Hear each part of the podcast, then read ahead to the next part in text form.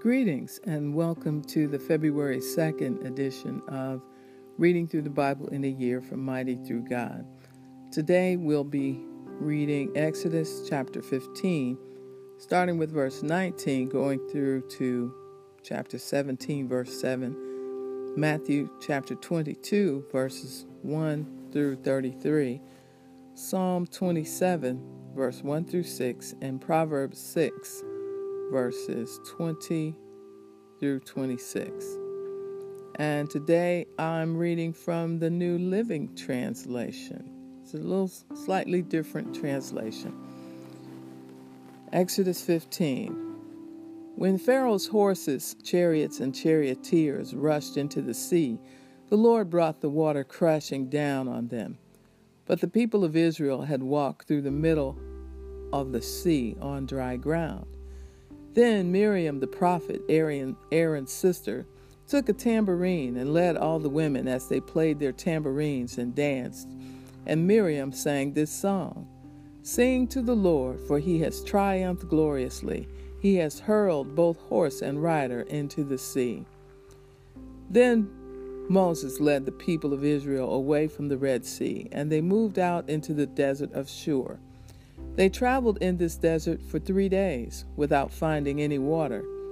When they came to the oasis of Marah, the water was too bitter to drink, so they called the place Marah, which means bitter. When the people complained and turned against Moses, "What are we going to drink?" they demanded. So Moses cried out to the Lord for help, and the Lord showed him a piece of wood. Moses threw it into the water, and this made the water good to drink. It was there at Marah that the Lord set before them the following decree as a standard to test their faithfulness to him. He said, "If you will listen carefully to the voice of the Lord your God and do what is right in his sight, obeying his commands and keeping all his decrees, then I will not make you suffer any of the diseases I set on the Egyptians, for I am the Lord who heals you." After leaving Marah, the Israelites traveled on to the oasis of Elim, where they found twelve springs and seventy palm trees. They camped there beside the water. Chapter sixteen. Then the whole community of Israel set out from Elim and journeyed into the wilderness of Sin, between Elim and Mount Sinai. They arrived there on the fifteenth day of the second month, one month after leaving the land of Egypt. There, too, the whole community of Israel complained about Moses and Aaron. "If only the Lord had killed us back in Egypt," they moaned. "There we sat around pots filled with meat and ate all the bread we wanted. Now you have brought us into this wilderness to starve us all to death." Then the Lord said to Moses, "Look, I'm going to rain down food from heaven for you. Each day the people can go out and pick up as much food as they need for that day. I will test them in this to see whether or not they will follow my instructions. On the sixth day they will gather food, and when they prepare it, there will be twice as much as usual."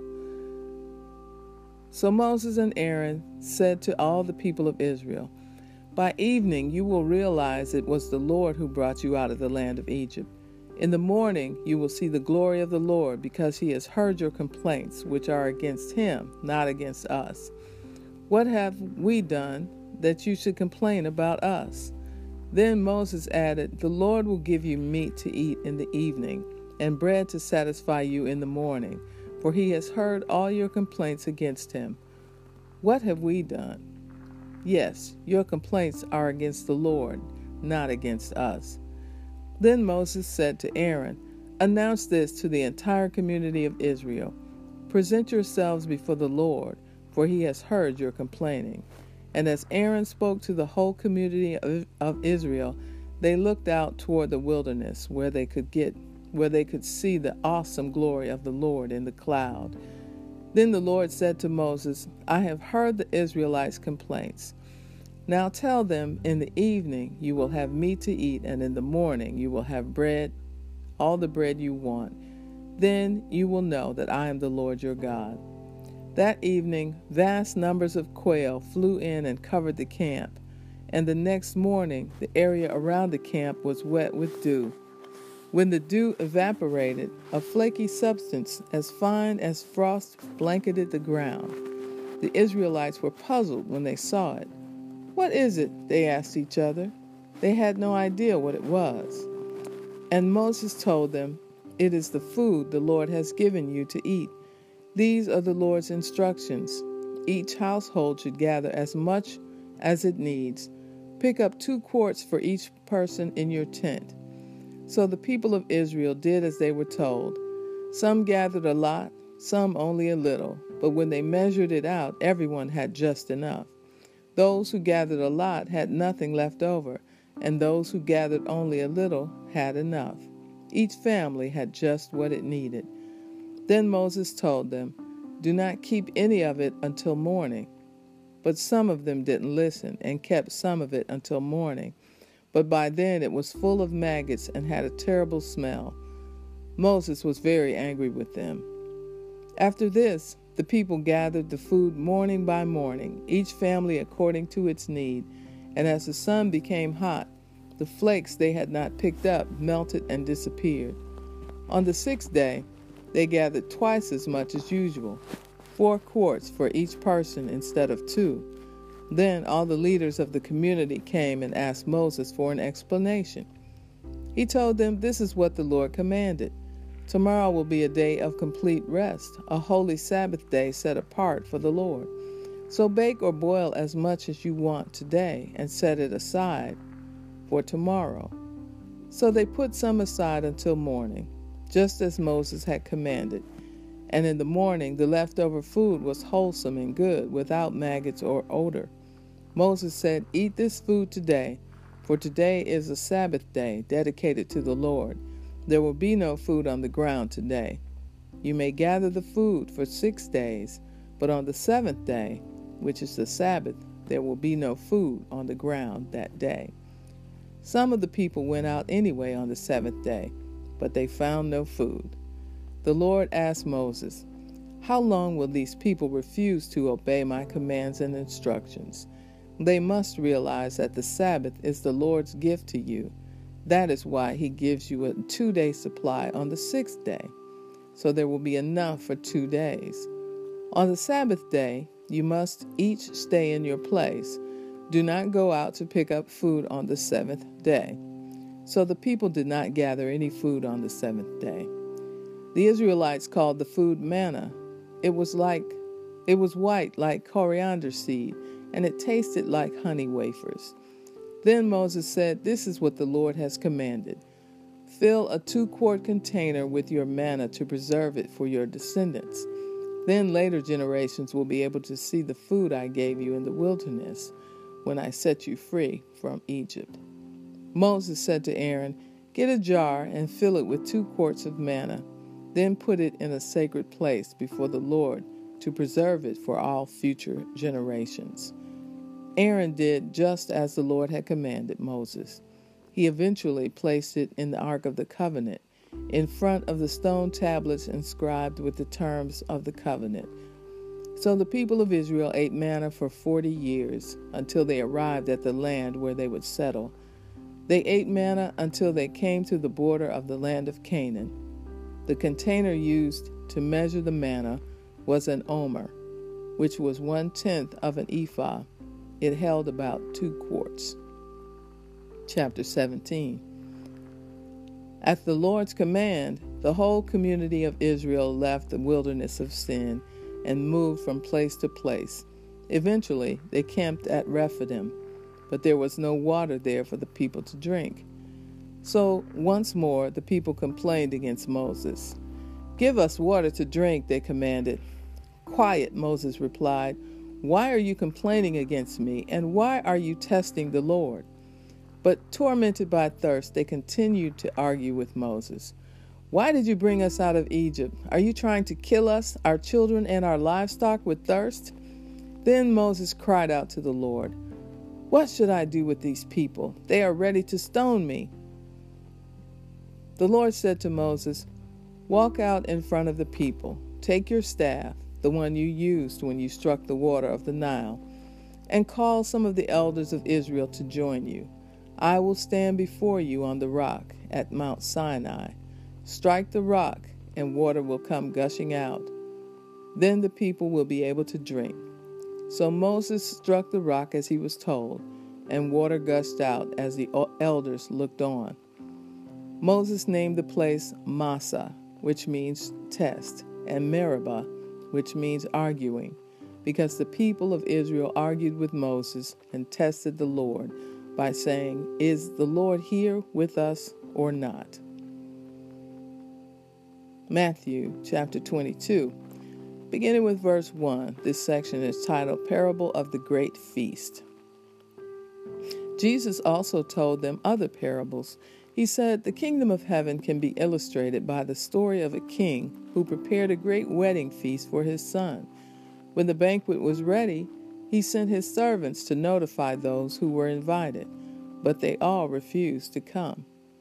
So he sent other servants to tell them, 'The feast has been prepared, the bulls and fattened cattle have been killed, and everything is ready. Come to the banquet.' But the guests he had invited ignored them and went their own way, one to his farm, another to his business. Others seized his messengers and insulted them and killed them. The king was furious, and he sent out his army to destroy the murderers and burn their town. And he said to his servants, 'The wedding feast is ready, and the guests I invited aren't worthy of the honor. Now go to the street corners and invite everyone you see.' So the servants brought in everyone they could find, good and bad alike, and the banquet hall was filled with guests. But when the king came in to meet the guests, he noticed a man who wasn't wearing the proper clothes for a wedding. 'Friend,' he asked, 'how is it that you are here without wedding clothes?' But the man had no reply. Then the king said to his aides, 'Bind his hands and feet and throw him into the outer darkness, where there'll be weeping and gnashing of teeth, for many are called, but few are chosen.' Then the Pharisees met together to plot how to trap Jesus into saying something for which he could be arrested. They sent some of their disciples along with the supporters of Herod to meet with him. 'Teacher,' they, they said, 'we know how honest you are. You teach the way of God truthfully. You are impartial and don't play favorites. Now tell us what you think about this. Is it right to pay taxes to Caesar or not?' But Jesus knew their evil motives. 'You hypocrites,' he said, 'why are you trying to trap me? Here, show me the coin used for the tax.' When they handed him a Roman coin, he asked, 'Whose pictures are stamped on it?' 'Caesar's,' they replied. 'Well then,' he said, 'give to Caesar what belongs to Caesar, and give to God what belongs to God.' His reply amazed them, and they went away. That same day, Jesus was approached by some Sadducees, religious leaders who say there is no resurrection from the dead. They posed this question, 'Teacher, Moses said if a man dies without children, his brother should marry the widow and have a child who will carry on his brother's name. Well, suppose there were seven brothers. The oldest one married and then died without children. So his brother married the widow. But the second brother also died, and the third brother married her. This continued with all seven of them. Last of all, the woman also died. So tell us, whose wife will she be in the resurrection? For all seven were married to her.' Jesus replied, 'Your mistake is that you don't know the scriptures, and you don't know the power of God. For when the dead rise, they will neither marry nor be given in marriage. In this respect, they will be like the angels in heaven. But now, as to whether there will be a resurrection of the dead, haven't you ever read about this in the scriptures? Long after Abraham, Isaac, and Jacob had died, God said, 'I am the God of Abraham, the God of Isaac, and the God of Jacob.' So he is the God of the living, not the dead." When the crowds heard him, they were astounded at his teaching. Psalm twenty-seven, beginning with verse one, a psalm of David. The Lord is my light and my salvation, so why should I be afraid? The Lord is my fortress, protecting me from danger, so why should I tremble? When evil people come to devour me, when my enemies and my foes attack me, they will stumble and fall. Though a mighty army surrounds me, my heart will not be afraid. Even if I am attacked, I will remain confident. The one thing I ask of the Lord, the thing I seek most, is to live in the house of the Lord all the days of my life, delighting in the Lord's perfections and meditating in his temple. For he will conceal me there when troubles come. He will hide me in his sanctuary. He will place me out of the reach of the rock, on a high rock. Then I will hold my head high above my enemies who surround me. At his sanctuary I will offer sacrifices with shouts of joy, singing and praising the Lord with music. Proverbs six, verses twenty through twenty-six.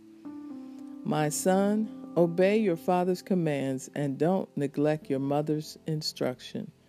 Keep their words always in your heart. Tie them around your neck when you walk. Their counsel will lead you. When you sleep, they will protect you. When you wake up, they will advise you. For their command is a lamp and their instruction a light. Their corrective discipline is the way to life. It will keep you from the immoral woman, from the smooth tongue of a promiscuous woman. Don't lust for her beauty. Don't let her coy glances seduce you, for a prostitute will bring you to poverty, but sleeping with another man's wife will cost you your life. And so concludes the reading for February second. Be blessed.